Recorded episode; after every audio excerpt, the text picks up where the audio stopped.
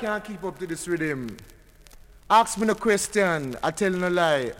Ask me no question, I play music. Итак, всем йоу, всем добрый вечер. Всем, кто все еще с нами, невзирая на небольшую задержку в начале. Итак, друзья, всем привет. Это передача «Поле даба», посвященная даб регги культуре. И с вами радио Tape Town.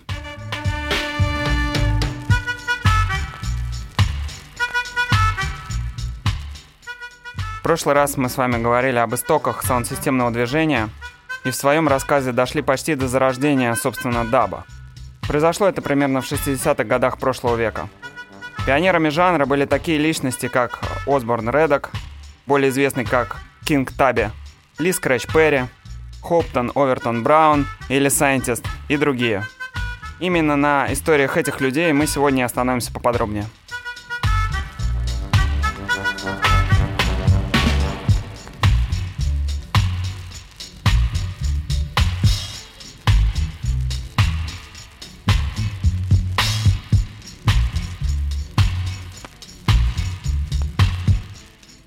Вообще есть несколько версий о значении и происхождении слова «даб». По одной из них это означает переиграть на микшерной консоли уже записанный ранее материал, переделывая его, создавая таким образом что-то новое. Это как раз хорошо иллюстрирует подход даб-продюсера, который воспринимает микшер как инструмент, создавая с его помощью новые композиции из уже записанных партий, регулируя громкости отдельных инструментов вживую, добавляя в процессе эффекты. Некоторые музыканты, в частности Боб Марли, вкладывали свой смысл в это понятие. Говоря фразу «dub this one» во время выступления, он имел в виду просьбу сделать акцент на барабанах и басе.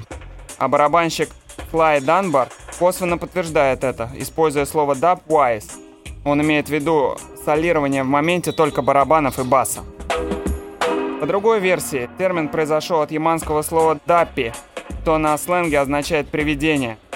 Перри, например, утверждал, что дап — это привидение, выходящее из него. Как бы то ни было, доподлинно известна история возникновения первой даб-записи. По крайней мере, она встречается именно в таком виде в нескольких источниках.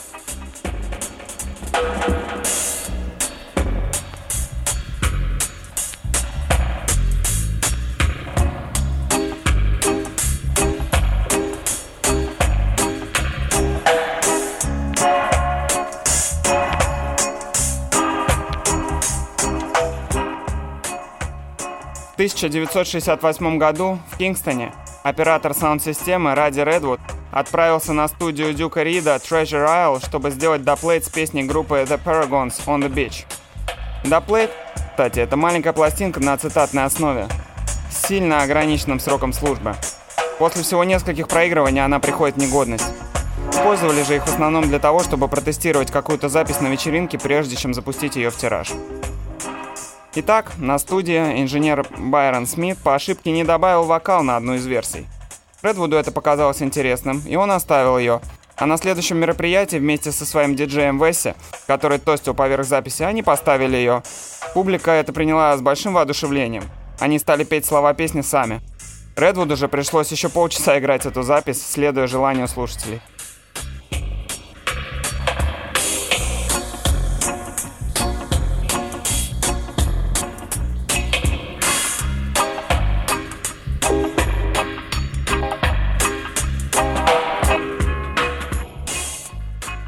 На следующий день Байрон Смит пришел на студию Кингу Таби и сказал, что им необходимо сделать еще несколько инструментальных версий, потому что «them people love them», или, проще говоря, публике понравилось. Тогда они убрали вокал записи «Ain't too proud to beg» исполнителя Слима Смита. Однако это был не просто инструментал. Благодаря новаторскому подходу Таби получилось что-то новое и особенное. Он проиграл сначала только вокальный кусок, потом только инструментальную часть, а потом смешал их вместе – а позже Юрой тостил поверх этой записи, развивая свою известную манеру вести диалог с оригинальным вокалом.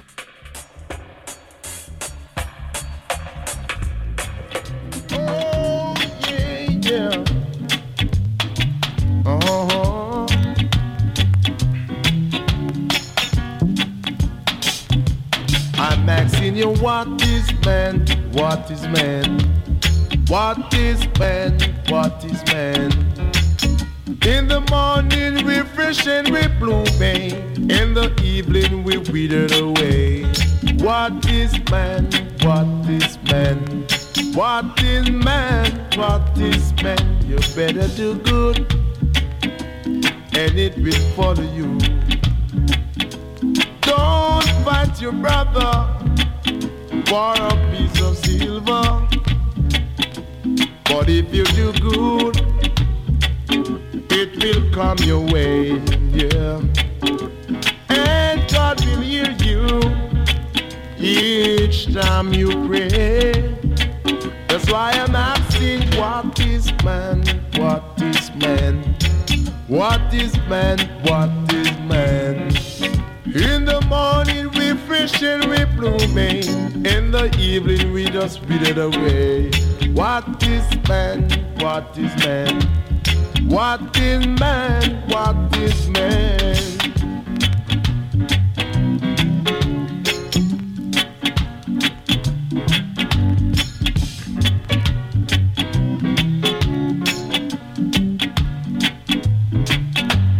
What is man? What is man? I'm what is man? What is man?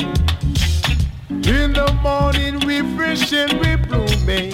In the just fade it away. What is man? What is man?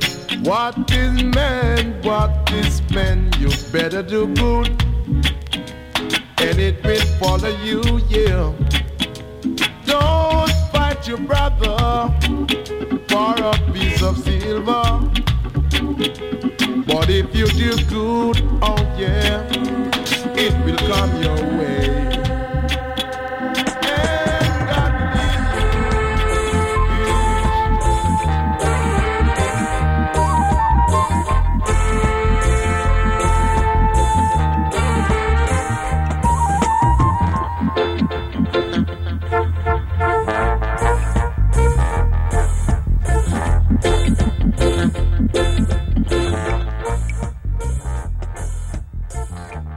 Вообще же, роль Кинга Таби является определяющей во всем жанре. Именно он стал первым применять многие техники, ставшие впоследствии классикой даба.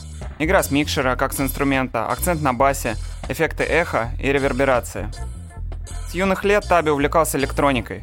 Будучи подростком, он подрабатывал, ремонтируя сломанные радиоприемники. В конце 50-х годов к нему обратился инженер системы Waterhouse. Вообще из-за специфического климата, а также из-за того, что технология только зарождалась, работы для толкового инженера было много, поэтому навыки Таби были очень востребованы. Он продолжал не только чинить, но и совершенствовать существующую технику, пока в 1968 году он не открыл свой собственный магазин, легендарный Tabis Hometown Hi-Fi. Вскоре Дюк предложил ему работу на той самой студии Treasure Isle в качестве дискатора, то есть человека, который делает доплейты. Там же Таби начал экспериментировать с микшерной консолью, демонстрируя и воссоздавая записи по-новому, делая ремиксы. Позже он развил этот подход, записывая свои эксперименты на дабплейты, а также приглашая на свою систему самых лучших диджеев – Юроя, Аэроя, Биг Юст. Вот лишь немногие, кто сделал себе имя, выступая вместе с Табис Hi-Fi.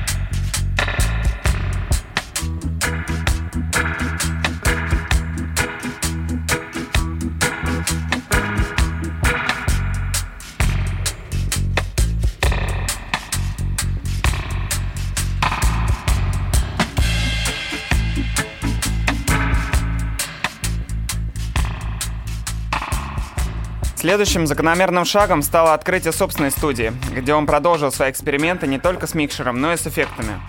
Произошло это в 1971 году.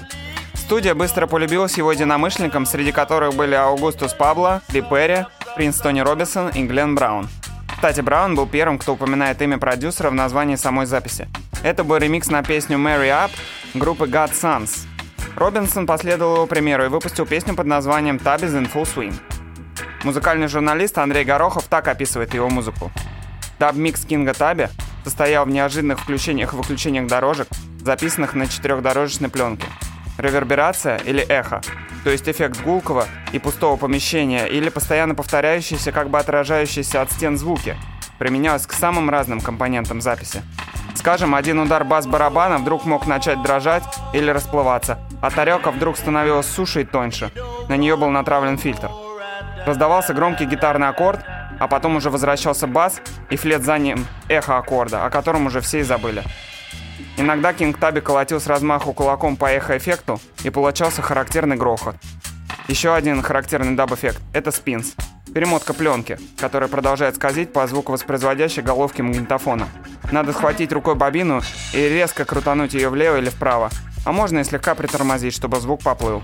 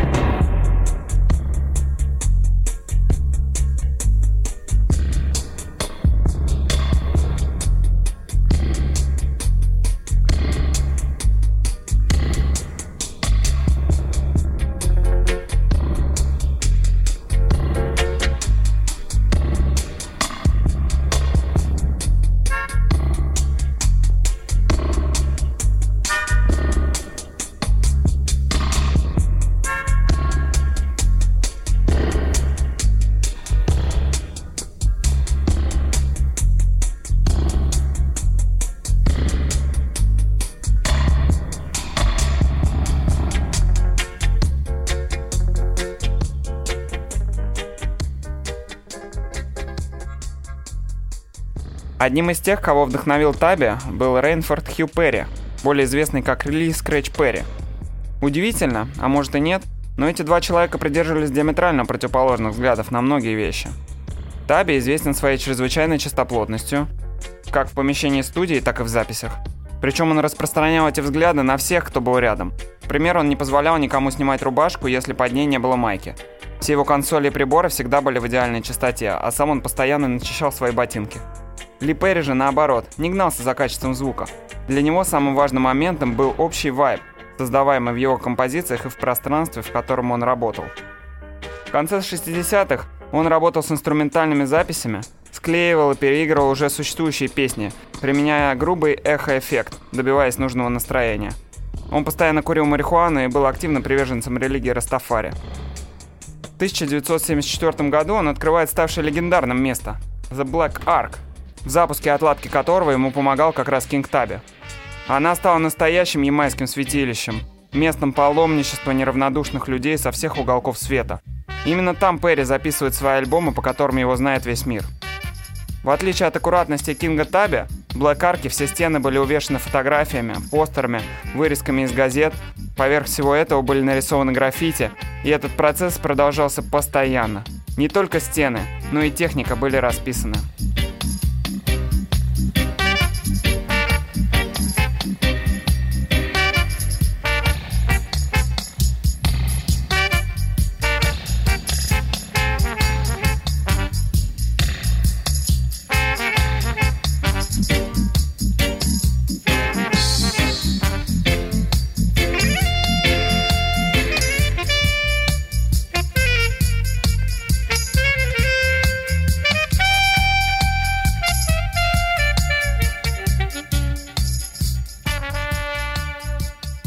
Своих записей Перри использовал четырехдорожный магнитофон, что накладывал на него определенные ограничения. Например, он не мог соединить содержимое двух дорожек. Банально не хватало каналов. Поэтому ему приходилось использовать для этого обычный стереомагнитофон. Люди изумлялись тогда, да изумляются до сих пор, ведь его записи звучат, как будто они сделаны на 24-канальном магнитофоне. И на вопрос, где твои остальные 20 каналов, он отвечал, остальные 20 летают в космосе. Видите ли, мой корабль висит на околоземной орбите, и 20 дорожек, которые пасутся в космосе, посылают мне вибрации, которые я принимаю сквозь стены моей студии. Я пастух космического даба.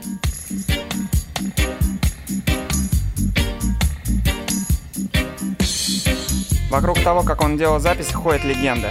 Несмотря на свою внешнюю расслабленность, в студии он был настоящим тираном. Второго человека за пультом он не терпел, всегда говорил музыкантам, как именно им нужно было играть, а если они не могли этого сделать, он танцем показывал им, что он имеет в виду. Есть множество фотографий, на которых э, он, танцуя в своей странной манере, проверяет запись на наличие вайба. В записи применялось множество различных приемов, в том числе и грубых. Постоянное перезаписывание пленки, нарезание ее на куски и повторная склейка, натирание головок магнитофонов какой-то грязью и так далее. Иногда он обкуривал их дымом или благовониями, иногда просто поджигал, а потом слушал, что получилось. Он мог просто выставить пленку на солнечный свет или же закопать ее в землю. Как он выражался, музыка должна впитать положительные вибрации Земли и вступить в контакт с духами предков.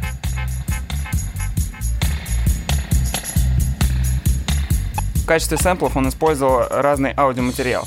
Например, крик детей с улицы, бой сирены, металлический стук. Он также любил голливудские блокбастеры и фильмы ужасов. В особенности почитал Брюса Ли и Клинта Иствуда.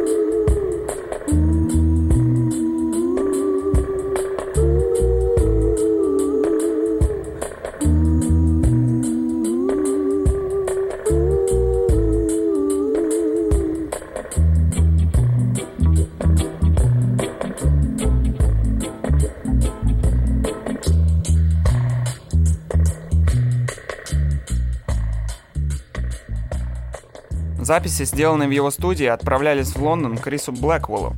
хозяину студии Island Records. А записей, надо сказать, сделал он немало. Его дискография насчитывает более 70 альбомов, которые он сделал в составе его группы The Upsetters и самостоятельно под именем Ли Скрэч Перри. Среди местного населения за Перри прочно закрепилась репутация фрика из-за своего экстравагантного поведения и внешнего вида. Он постоянно кастомизировал свою одежду, штаны, рубашки, балахоны, шляпы. Также носил большое количество украшений. Далеко не все местные продюсеры его уважали. Говорили, что он не может написать ни одного запоминающегося ридима. Кстати, под ридимом понималась запоминающаяся бас-партия, которую продюсеры заимствовали и переосмысляли много раз в своих композициях. Признаком успеха в тот момент было попадание в чарты и хит-парады, а у Перри это получалось далеко не всегда. Впрочем, он вряд ли к этому когда-либо стремился. Его карьера видела взлеты и падения, тяжелые моменты и моменты славы. Его студия дважды горела дотла, и особенно ярко описан первый пожар, который произошел в 1979 году. Из-за разгульного образа жизни от него ушла его жена Паулина, забрав с собой детей. Очевидцы уверяют, что он был полностью потерян. Ходил по Кингстону в прострации спиной вперед и бил молотом по земле. Через несколько дней он изрубил топором и поджег свою студию. После этого Перри арестовали и четыре дня продержали в тюрьме. Власти думали, что он специально это сделал для того, чтобы получить страховку, но он ее даже не просил. Второй пожар произошел уже в наши дни, лет пять тому назад. Помню, я тогда наткнулся на эту новость и как-то наивно решил его поддержать, написав ему сообщение на Фейсбуке. Я не был уверен, что он прочтет его сам, но получив через несколько месяцев короткий ответ капслоком «Thank you, man, I love Russia», мне показалось, что сообщение дошло до адресата. Можно по-разному к нему относиться, но нельзя не отметить его новаторский подход, вклад развития жанра и многих других музыкантов, среди которых был, например, Боб Марли.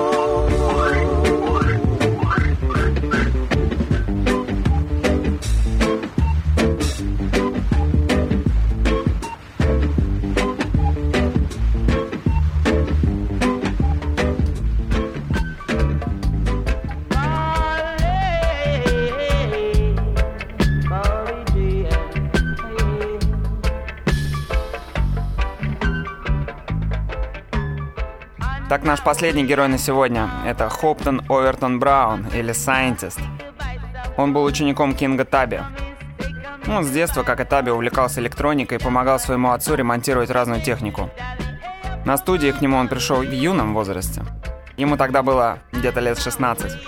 Он очень хотел микшировать, и Таби взял его в качестве помощника, поначалу доверяя ему какие-то несложные задачи. Однажды в ходе разговора о миксинге Таби, как бы в качестве вызова, предложил сайентисту попробовать что-нибудь свести, и это положило начало их совместной работе, в которой Таби передавал молодому дарованию свои знания и опыт. Именно под его руководством Scientist выработал свой уникальный психоделический стиль, полный неожиданных вспышек фидбэка и эха. Кстати, сейчас как раз играет первая композиция, сведенная им под запись. И это Коли Уит Баррингтона Леви. И произошло это примерно в конце 70-х годов.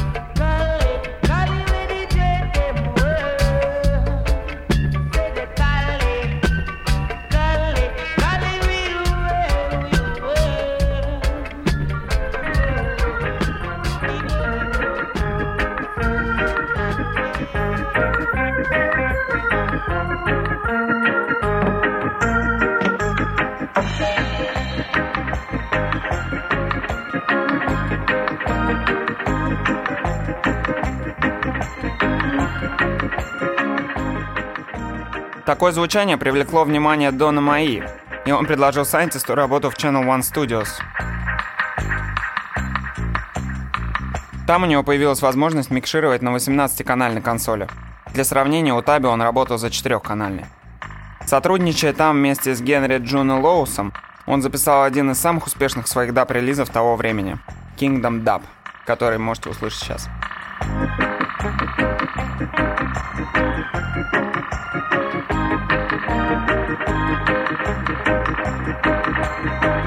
you.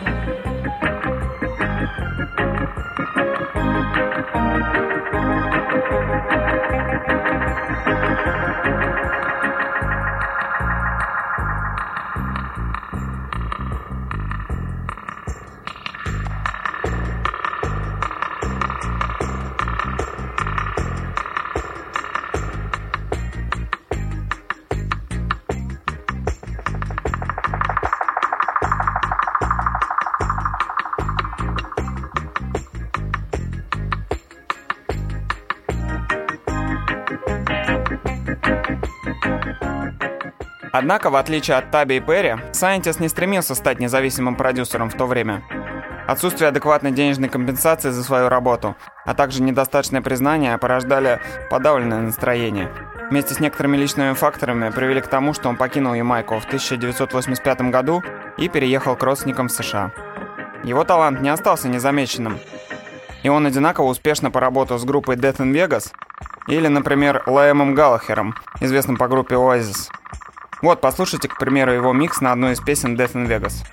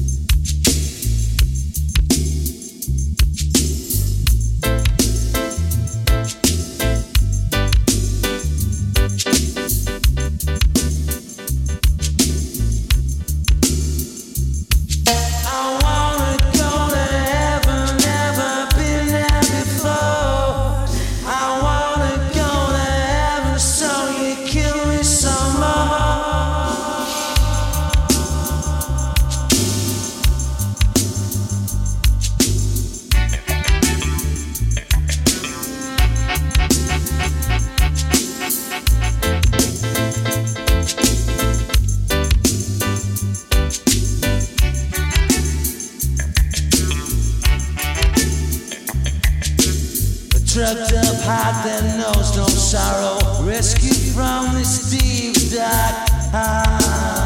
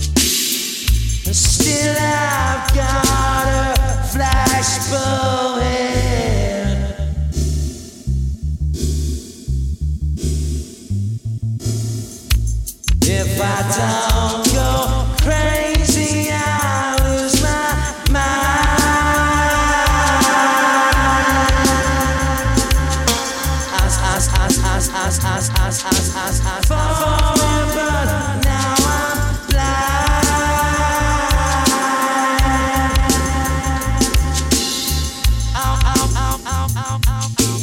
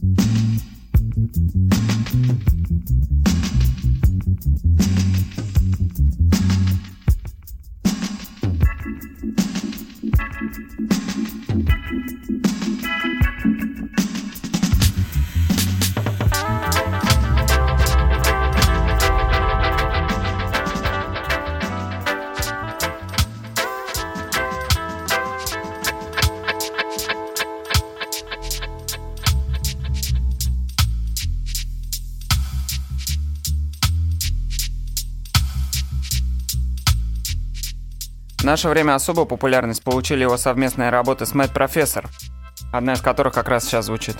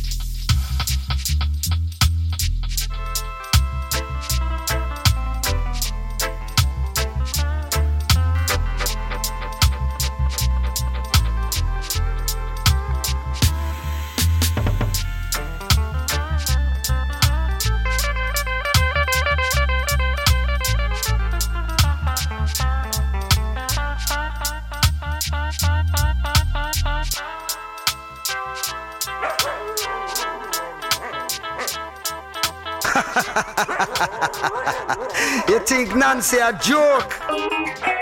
What did this guy play about to make a bubble and sway? History lesson coming from a real studio. Tell him about it. Long time professor.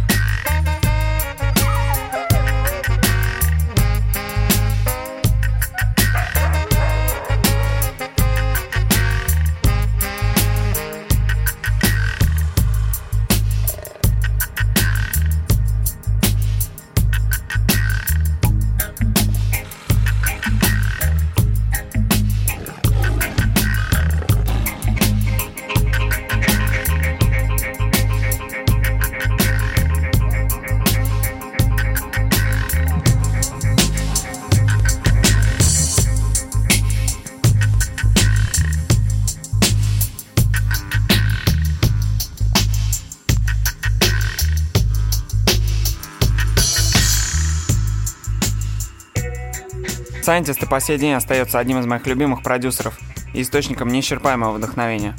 Было незабываемо оказаться на его выступлении в Москве совместно с московской саунд-системой Praise Об этом я упоминал в одной из первых выпусков. Весь концерт он был чрезвычайно сосредоточен на процессе и прямо во время выступления отстраивая музыкантов и диджеев на сцене, меняя микрофоны и, конечно, сводя треки. Он также известен необычными обложками для своих альбомов, в которых можно увидеть рисованные сюжеты с инопланетянами, мультгероями и чем-то подобным.